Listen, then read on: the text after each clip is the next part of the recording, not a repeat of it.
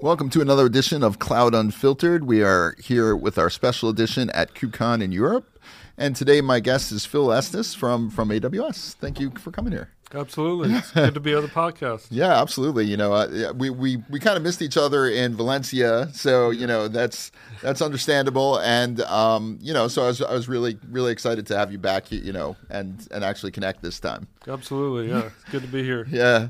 So so you know, uh, you've done so many interesting things, and uh, you know, so I'd love to, I'd love for my listeners to to understand a little bit about maybe your history, either pre AWS or from AWS, wherever you want to start. You know, sure. I'd, I'd love to understand that. Yeah. So uh, before AWS, I've been there just over two years and a few months. Yeah. Um, it was at IBM for a very very long time. Sure. Twenty six years, all the way back to university wow. days. Uh, so I think a lot of people expected me to end up in that lifer category. Uh, but kind of separate from employer, uh, I got very involved in open source around 2013, 2014 when Sure. Docker was just kind of coming on the scene. And at the time, I did a lot with Linux at IBM. We had the Linux Technology Center, very focused on open source, but but my role was not publicly working upstream. Sure. So it was like I'd done all this Linux open source stuff, but I hadn't really done open source Yeah, until yeah. 2013, 2014. And uh, my manager at the time said, "Hey, you know, uh, we had done a PaaS. We had been very involved in Cloud Foundry. IBM had helped with the OpenStack, you know, Sure. days. Uh, it's like we need some people to go see what this container thing is about. you know, go get involved in the community." Uh, That probably didn't take a lot of convincing. no, no, no. I, it was interesting. It was, a, you know, I Yeah. was a Linux user, so containers made sense to me. Yeah. Uh, so I jumped in in, in 2014, 2015. I just, you know, grew into maintainer of the Docker engine as an external co- contributor uh, for Docker. Became a Docker captain in the next year after that. And so, you know, kind of these last seven, eight, nine years have have been a, a massive shift in my career from doing all this internal, quiet, you know, under the covers work, uh, you know, with IBM servers and systems, to you know being out in the community, going to conferences, um, which uh, you know has been a lot of fun. Yeah, yeah. Uh, working on Docker during kind of its hype craze was amazing. Absolutely. Met tons of people.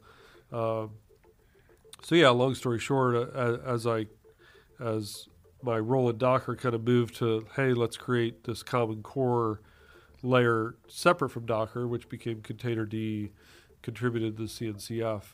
Um, at the same time, AWS and other cloud providers, as well as IBM, were were saying, "Hey, our managed services could run with Containerd as as the runtime." Uh, so my expertise there, you know, was valuable to IBM and, and became valuable. And one of the reasons I came over to AWS is Sure. They built Fargate around Containerd. Yeah. EKS was moving to Containerd. So, um, so yeah, it's been it's been a fun kind of ride of just having this, uh, you know, more of a public uh, face in the community and, and meeting people at KubeCon Yeah. and Open Source Summit. Like, hey, I love your work on Docker, Containerd, or whatever. Uh, so yeah, I, I've been having a blast. Uh, it's kind of been a highlight of my career, which is funny because I did it for twenty some years, just kind of behind the scenes, plugging away Yeah, at my yeah. computer. Uh, Yeah, I think that's it's kind of that shift there. But it's funny about when, when you're talking about IBM because you know, growing up, my dad worked for IBM for Yeah. 20 years. So, so that's where that's how I grew up. He was he he worked under Akers, who, Yeah. who was Oh, yeah. the who was the CEO of the time. He he, he had stories of carrying him home from the bars and things like that. So, but uh, you know. Uh, yeah, so so so I could totally relate to to being like a IBM, and back then it was like the big blue still, Yeah, you know, yeah, it was- right. suits every day and all Yeah. that kind of stuff. So so yeah, I, I definitely understand that, um, and it's a much different company now. But Right, right. but yeah, I mean, I think we've kind of shifted from from internally creating these like separate ecosystems that never get outside the walls to kind of you know now it's it's it's okay to to work on solutions together and it actually is driving so much more innovation you know it used to be that open source kind of trailed the the corporate innovation and now it's like corporations are starting to go the other way where they're trying to catch up to where the open source is Right, right. yeah, yeah, definitely. Um, so yeah, it's been a fun couple years at AWS because I feel like uh, they've also been on a in a shift of, of sorts to to be more visible in the community. You know, having large booths at KubeCons and open source summits, not just to talk about services and Sure. products, but to talk about what we're doing in community.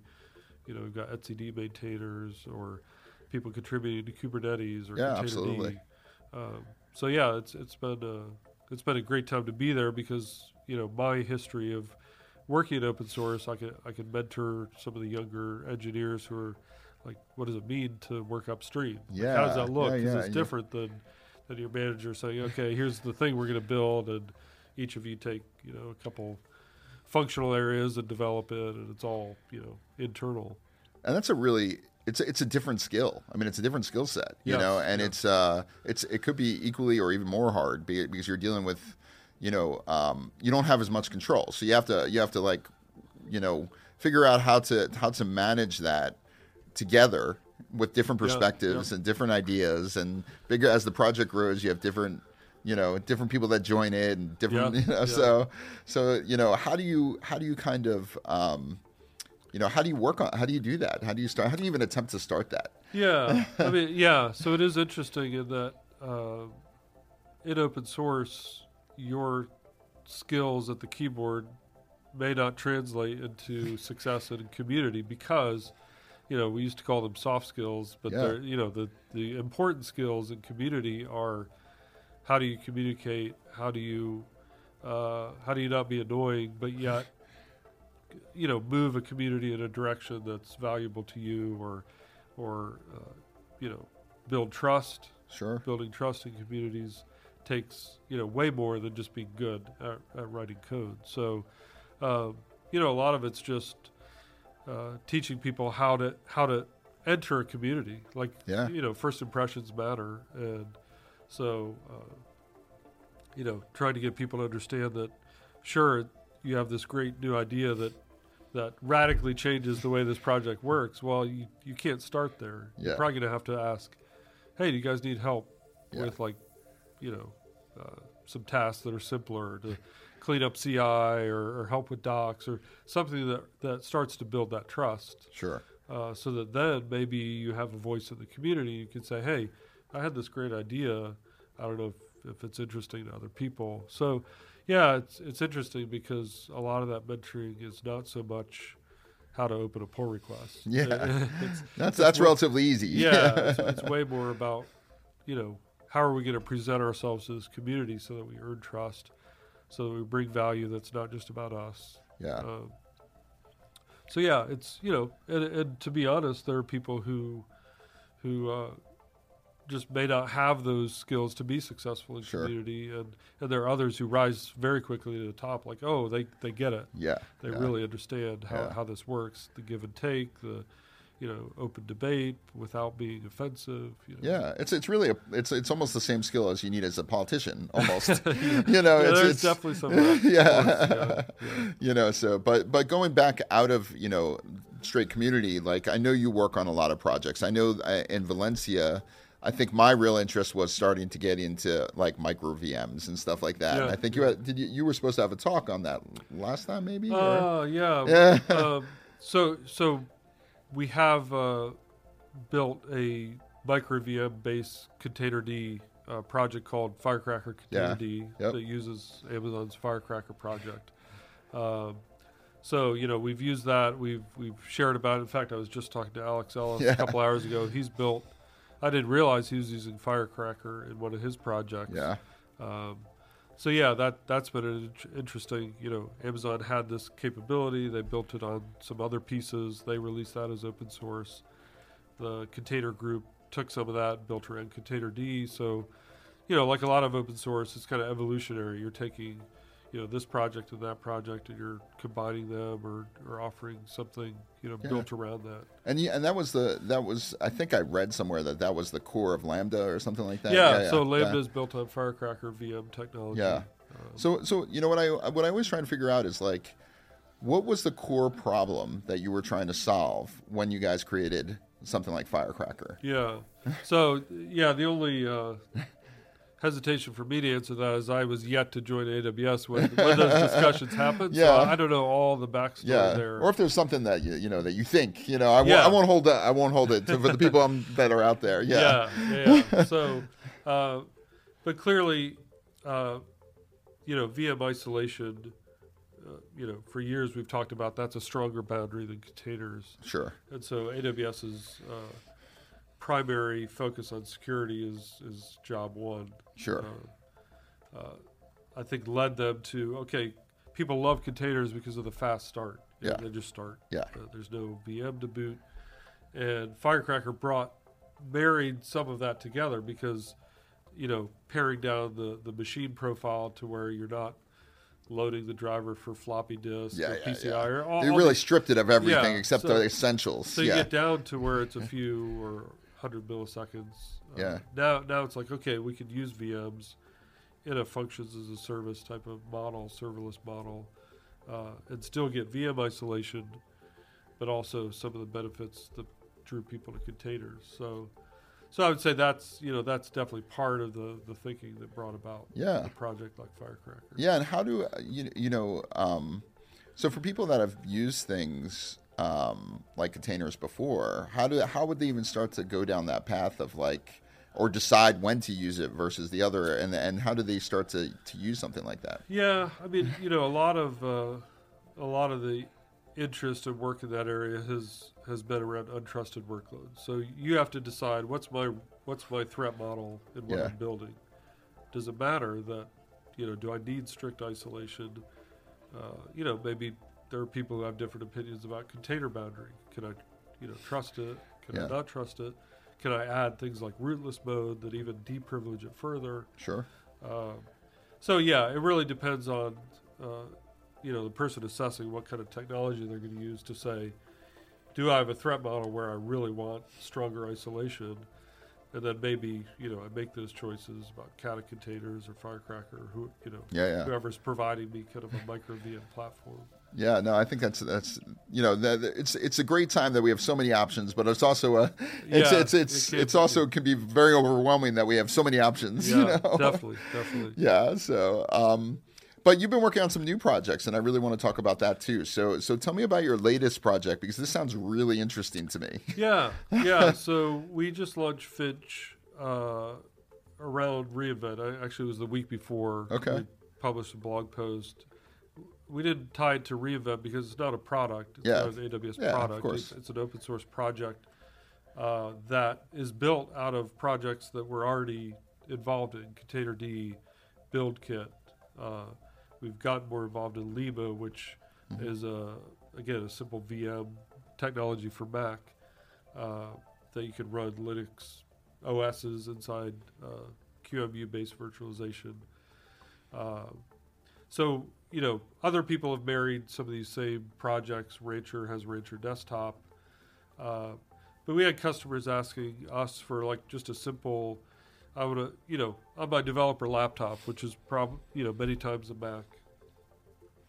I just want to have that tight developer loop of I, I build a Docker file, I want to build an image, I want to run it and try Yep. some things. Now I change something, so that that tight inner loop where I, I don't want to deploy it somewhere, I don't want to push to a registry. You know the things that people Yeah. have traditionally used Docker on their Yeah. on their laptop or Docker desktop.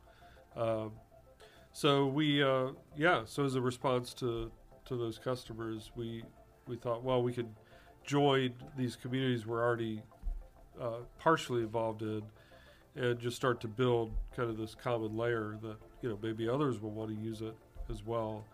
Um, so again, it's it's got it's built on NerdCTL, which again Akihiro, one of our maintainers, uh, he's built so many projects you could barely keep up. Yeah. But, uh, he's part of the how rootless containers came to be. He's a runc maintainer. Uh, anyway, NerdCTL gives you that same Docker-like command line, same Yep. syntax, same commands. So Finch uh, on your Mac gives you that same feel of like I've got the command line, I can build, I can run, I can push to registries. Uh, so at this point, it's it's really just a, a, a packaging of those projects. Some of our ideas for the future are adding Windows support, uh, maybe Linux support as well. and then uh, having a plug-in model, just like Docker Desktop has That's an awesome. extension model. Yeah. So you know, vendors you see out here on the floor, they can plug in their container scanning tool, or, Yeah, yeah. or whatever, whatever additional features they'd like to have. Um, and, and that that allows us to keep Finch just being pure open source. It's not going to tie you to AWS. You don't need an AWS account. You don't have to use our services, but uh, you could have an extension that does something interesting if you're deploying to ECS or Fargate. Uh, so yeah, um, we're pretty excited uh, about the initial you know response has been really positive, um, and you know we're we're trying to run it as a fully open source project, which means you know it's not just AWS people that, that Yeah. could be maintainers. We want others to grow to be able to become maintainers of the project and, and contribute. Yeah, So, uh, Absolutely. so yeah, we'd love to build a community around that. Yeah, no, it sounds really neat, and and you know, I'm always interested when there's some kind of new technology to to help me, or even a packaging of that technology in the right way, because I often, you know, I've said this so many times, this even today is is that, you know, think about the new person coming into the into this environment. You know, we all we all grew with the environment, and we Yeah, started with right. Kubernetes, and then started to be other projects. So we looked at those, and there was more projects, and we looked at those, and there was more. Pro- but think about somebody new that's that's just coming into this today, trying to figure out like, what do I even do? I was told that I have to go to containers. I have to put them in these things called microservices, and there's Yeah. this thing called Kubernetes. Well, what's the CSI? What's the CNI? What's the Yeah, you know, and all yeah. these projects, all these projects. So you know, I feel like we as a community have to do a better job at simplifying some of this Yes, and creating yes, documentation and creating, you know, paths, the easy path. You right, know, right. Yeah, that you know, part of Finch was recognizing that all the components are there, yeah, but telling someone, "Oh, you got to go to this GitHub releases page and download this piece and configure it this yeah, way." yeah, You know, starting to bring that together to, you know, you get a, a single click install and it, it puts all that down. It updates when there are updates. So, uh, so yeah, that Yeah. simplification, like you said, is really important. Yeah, and I see a few cool projects uh, like popping up. Like uh, my, I think I had uh, Dinesh from Civo on earlier, and he was telling me about this thing called Kubefirst. That sounded pretty neat. I don't know if you've seen that yet, but it's I like haven't, yeah, it's like uh, it like it will set up your whole pipeline for you, and then it creates the logs, and the logs will go in your Git in the right area, and then it'll create a feedback loop, and it sets sets up everything you need in like 15 minutes. Yeah. So it's it's kind of like that's great for people that are just getting into it. You know, Right, they don't know how to set up these pipelines. They don't know how to do these things. Yeah. You know, so it's opinionated, but you know, it's it's it's it takes certain you know Right, right. opinions, and and it's it does give you some choice, like you know, GitHub, Git GitLab, or or, or even you know Amazon or, or whatever. You know, it will it allow you to do that, but. But it's uh you know it's good for people coming into it you know so Right, so I love right. to see these projects that and and even like like like you know I had Shannon and Shannon Williams and um you know and uh, Darren Shepherd on before yep. And you know Acorn's interesting because they're doing stuff to make Yeah. that part easier you know so I love things that make things easier Yeah, yeah, yeah. Darren's an old friend. He he and I both were contributors to Docker Engine way back sure in the early yeah days. yeah And he he's got the perfect mentality of of that grumpy developer. Yeah. He's always always pushing to make things simpler. And why Yeah, why does this have to be hard? yes. So I think Acorn is the result of, of that. Yeah. pushing to try and simplify. Yeah, and and that's really when you think about the greatest innovation that comes out, it's really about somebody got so frustrated at the way things were done Yeah, that they yeah. actually codified and created a solution because of the fact that we don't want to do that anymore. You Right, know, right. after you bang your head against the wall so many times, you don't want to do that anymore. You Right, know, right. so Absolutely. so yeah, no, I I love the innovation that that comes out of these things, and Yeah. um, you know, really, really, really interesting to see. And I think we're we're at a state where this environment's pretty mature. So now we're just adding more. We're we're trying to look back and say like, what is it that we can do to make things simpler? Yeah, right, right, definitely. Yeah, yeah. So so you know your your day job within uh, AWS, like like you know what what are the what are the what do you work on there? Is is or can you talk about these things? yeah, yeah, absolutely. Um, so, uh, so I joined because of my containerd involvement. Uh, there was an expectation that I would bring some open source leadership and around the OCI, around containerd. Sure. Um, So it- it's actually been a lot of fun because uh, many groups, you know, I- I'm I'm affiliated with the Container Services Organization. The Fargate again, as I mentioned, uses Containerd directly. EKS Sure. has moved to Containerd. So there's that natural fit of we have a container runtime team uh, who contribute upstream, who also help uh, you know these services, Fargate and, and others, you know, use Containerd, make it easier for them to adopt. Um, so there, there's sort of a natural mentoring relationship with that team. We've That's built- awesome. We've grown it, we've doubled it since I since I joined, uh, and then we've kind of have this nice organization where we've brought two sister teams. So Bottlerocket, uh, again, something AWS had created before I joined, a container optimized OS built on Containerd. Mhm. That's a sister team, and then the Finch team, uh, the the project we just talked about. So, so there's a, a natural fit for me to be a principal engineer, helping each of those teams with open source, with Containerd, with OCI issues uh, around you know new features, things we're trying to do upstream. And then it easily progresses from that. EKS obviously has a lot of expertise in Kubernetes, but but I'll be brought in to help with Containerd or node level concerns. Sure. Uh, the registry team obviously has an OCI compliant registry, so I work with ECR and the registry folks on work they're doing in the OCI. Um, so that you know that almost feels like a lot of open source consulting, like within AWS, where I can bring help, connections, benefit to Yeah. you know work we're trying to do upstream getting again mentoring people to learn how does that work? How should we do it? What should we take? Uh, and we've created a few other projects you know since i've joined the SOCI snapshotter for containerd which is a lazy loading Hmm. snapshotter to improve uh, image download time. How quickly can i get my container started? Which is important when you have large ai ml Yeah.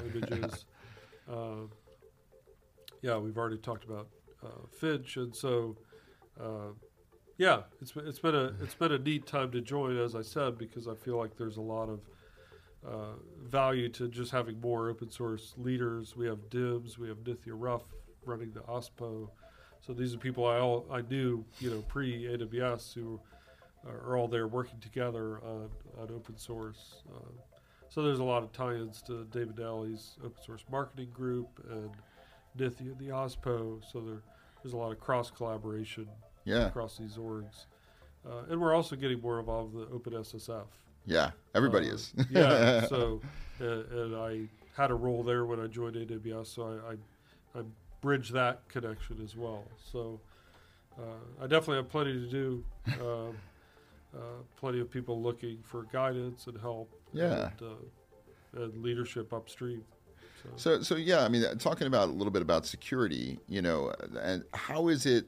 How do we enable better education about like security in containers and security with Kubernetes and security? You know, because you know, I, I said this before too that that you know developers are designed for speed. They want to get the application Yeah, out as, yeah. as soon as possible.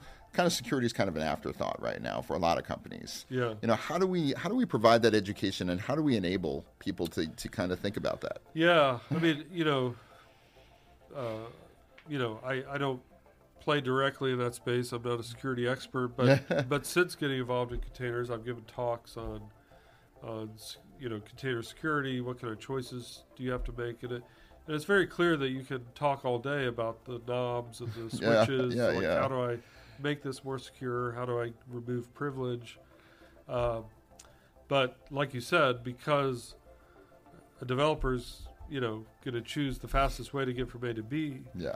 If you don't, if we don't start building these into the default platforms that we're using, if you don't naturally just get security from the platform, or or that it's an easy, you know, those steps flow naturally with the work you're already going to do. Like when I build an image, it's going to be scanned. I don't have to turn it on. I don't have to like worry about you know building out the platform that's going to show me results or or set up policies that images with critical vulnerabilities aren't going to be run.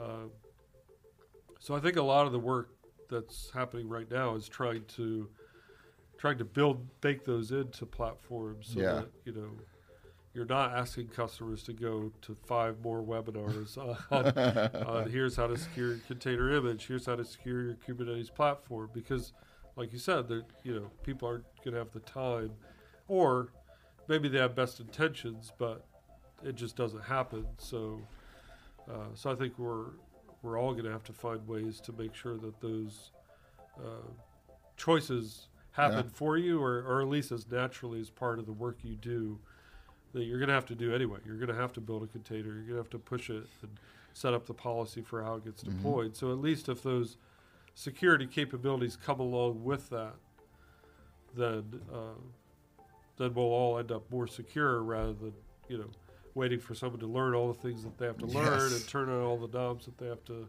figure out on their own. So, yeah, yeah, I totally agree, and I, th- I think that's that's probably the key. There is is kind of that delicate balance between between velocity and security. You know, it's Yeah. like you don't want to slow people down because that's what they have to do, but you also want to enable them. You know, probably through the pipeline or something to to make good choices. Right. Auto, you know, automagically. Yeah, yeah. and you know, those are hard problems. They are. because you know, people also don't like it when a on by default security feature changes the way their workload runs Sure. or, or stops it from running. So, so there's all all this balance that in that world that that's difficult. Yeah, absolutely, and and add all the you know supply chain things now, Yeah, and, so trying to track that, and yeah. So everyone, everyone's like, okay, now now give me an SBOM. yeah, Figure out what that means. And Yes. how, you know, and that's again, a complicated pro- problem. Yeah, that is a yeah. super complicated problem. Yeah, yeah. Yeah, I mean, I had I had Frederick on before. Oh, yeah, yeah. and and we were talking about that, and I mean, it's just when you think about you know just compiling and languages and you know what what you're using, everything is so different, and you have so many choices, and Yeah. you know how do you validate that, and how do you attest it, and all those kind of stuff. Right. You know, it's it's it's a hard problem. Yeah, and and each each one of those areas has its own unique problems. So Yeah, I want to build that's reproducible. Well, there's a group of Linux people that have been trying to get reproducible Debians or RPMs for years. yeah, you got to get date strings out. You, Yep. gotta- you know, just to get the same binary every time is Yeah. already a hard problem in itself. yeah. So now you think about SBOMs and attestations and like And then how do you manage those SBOMs? How do you distribute it? How do you how do you distribute hashes or whatever it is Yeah. that you whatever the output of that is? yeah, You know.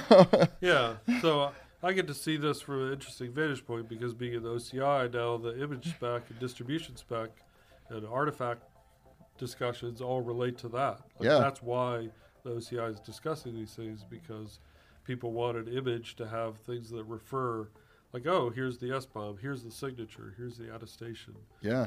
and so uh, It- you know all all these things overlap each other in the end. You know that people are doing work across our ecosystem.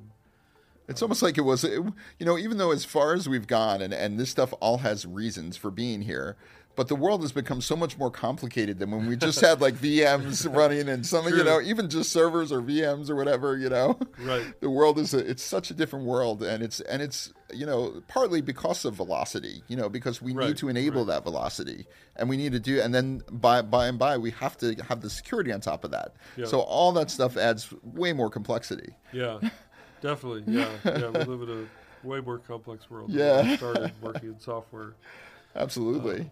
yeah, I mean, I remember, you know, so you know, I, I started working out in in you know, it makes me feel old now, but you know, in the, in the Solaris ecosystem Yeah. and in the you know, and all these things that you know, a, a lot of these concepts came from you know, a Yeah, lot of those things right, in yeah. Unix, you know.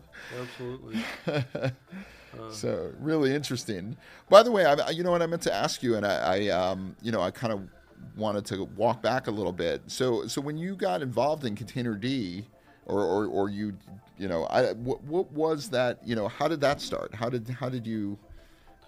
Yeah, that's uh, that's an interesting story in and of itself. Uh, so I, I don't know how involved or how visible this was. You know, some of these things, they there's a bubble where it's like everybody, you think everybody's involved, but like, oh well, that was actually this this group felt all that heat and pressure right there, Yep. but maybe nobody else saw much of it. Although part of this was definitely very public. Uh, so uh, as as Docker gained popularity, Kubernetes was also sort of on a similar track. Uh, Sure. I, I think people think, oh, Docker was around a while, and then there was Kubernetes. If you look back, it's like well, there were talks at early DockerCons about this new thing that people were just trying out. Uh, but there was, you know, there was friction in that world pretty quickly because Sure. Docker came up with Swarm. Yep. Docker, the, the company, Yeah. came out with Swarm. Um, and Kubernetes was relying on the Docker engine to be the, you know, container runtime for your pod. And so, you know, that all kind of came to a head and, in I guess 2016 was maybe the height of that Sure. and uh, you know there were rumors about someone was going to fork Docker and, and make a more slow-moving version that Kubernetes could rely on that wouldn't have Swarm. so it was out of all those discussions. I, I was at IBM at the time, but, but heavily involved in Docker. Uh, so you know, talking to Solomon from both a company perspective, but also uh, a contributor. Uh, you know, I think everyone realized we need to solve this. Red Hat was also frustrated with Docker at the time. Um, so Containerd was meant to be the answer of like, you know, I think it was Joe Beda that tweeted in that time frame, like, all we want is a core stable runtime that Kubernetes can rely on and Docker could rely on that doesn't have sort of the opinionated layers above it. And so uh, Michael Crosby, one of probably the most prolific Docker employees at the time uh, and maintainer of the engine, sort of just on his own created this little process manager that he called Containerd. Uh, this is also when the OCI was formed. So a lot, a lot of stuff happened in 2015, 2016, and sometimes I don't even get the timeline right anymore. But Yeah. essentially, you had runc, Containerd, and Docker. You had these three discrete projects. Yep. Where you know if you I remember. roll back the clock a year earlier, you just had Docker, this one binary that did Yeah. everything.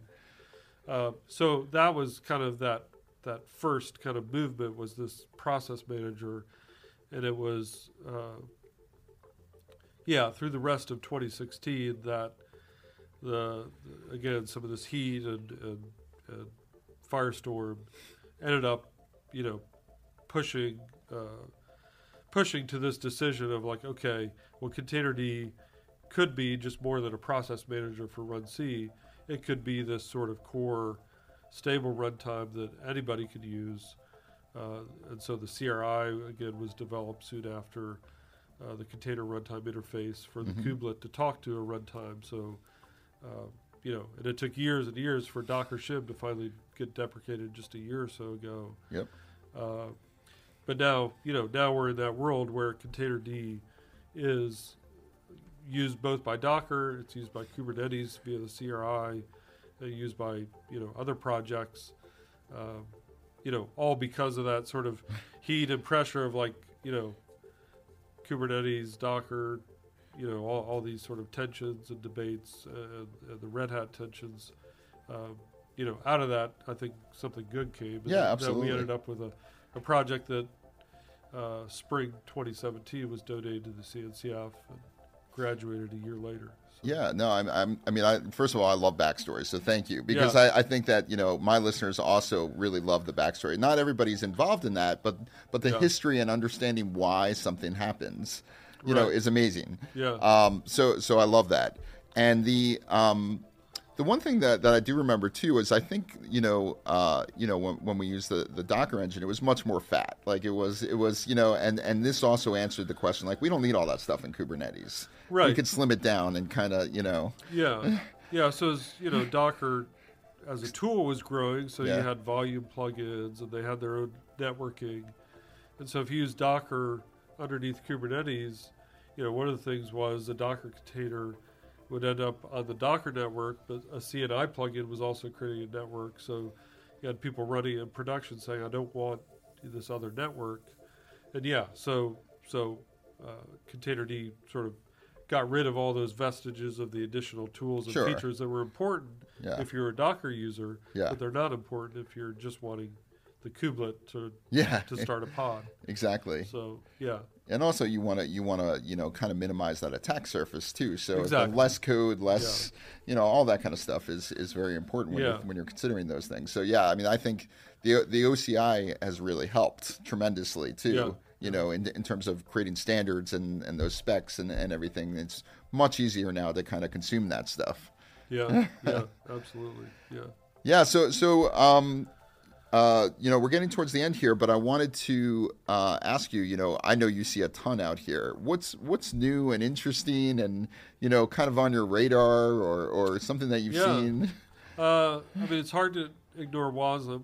Yeah. Uh, you know, it, it's this is the first conference that WASM has been, you know, a, a trending topic, but I feel like it's a little more real. There's several vendors, you know, building around WASM, Yeah. and uh, for my with my Containerd hat on, we have a uh, shim for Containerd, so you can actually drive WASM I didn't know that. uh, from Containerd, Huh. contributed by Microsoft. Um, so we're seeing a lot. You know, there's a lot of growth there, and uh, I'm curious to see where that goes. Again, like you said earlier, the problem with choices. now there's more choices. Like, why would I choose WASM over That's what I'm trying to figure out. You know, like Uh, what it, what is you know, and I don't think anybody's figured this out yet. Like, Yeah. what is the what is going to be the use case for WASM, or with you know, or with Kubernetes, or Kubernetes with WASM, or or WASM with Nomad, or you know, whatever it is. You Yeah. know, Yeah, I, th- I think I think we're still. You know, there's people with opinions on those Yeah, yeah. things, but I, I think but that's just it. It's just Yeah. opinions at this Yeah. point. I don't think anyone's figured it out. yeah, yeah. I mean, it's, it's, it's definitely interesting in that similar to containers, you know, when you compile to WASM, you're not having these, you know, you start a Java jar file and it's got to load all these other class libraries and jars. Um, you know, with WASM, it's you, you're back to that beautiful kind of instant start that every, everyone loves. To you know, my application just starts. Yeah. it's, it's already running in you know sub-second But isn't this just like a recreation of what we already have? I remember the early days of like like uh, um, IIS. There were all these WSGI plugins Yeah, or whatever, yeah, and that true. and that's kind of like what we're. So what's old is new again. You know, it's kind of true. like I mean, uh, yeah, I think if been in the industry long enough, you know, the same ideas, you know, they, they come back in a slightly different form. you know. It's. I mean, I know it's different. It's a little bit different in, in the implementation, but the the concept is kind of the same. yeah, yeah, yeah. yeah, it's always been interesting to me because I remember one of my earliest jobs as a college grad at IBM was working on this like distributed RPC thing, which was a mess. Like it crashed all the time. It was a memory hog, but Yep. it was kind of cool. Like it's like I'm calling to another system and executing work and getting Yep. a response. I, remember, I did That's some a- of that. Yeah, That's all we do now. that. Like everything's RPC. Like you know, Yep. REST APIs, uh, Yeah. and gRPC. So, Yeah. you know, it all comes back around. It's it's so funny to watch. I mean, it's it's it's it's a really and it's almost like you know, even even at IBM when my dad w- was there, you know, it was all about you know big systems and mainframes and Yeah, things yeah. like that. And now it's like you know, it's kind of like what the what you know going back into distributed systems and you know it's it's it's just all kinds of circular. yeah, You know. yeah. So it's really interesting. Well, thank you so much for coming, and, and I'm glad that we finally got to connect this time. And, and it's so interesting talking to you. So hopefully we'll have you on again sometime. Awesome. Thanks for having me. All right, thanks.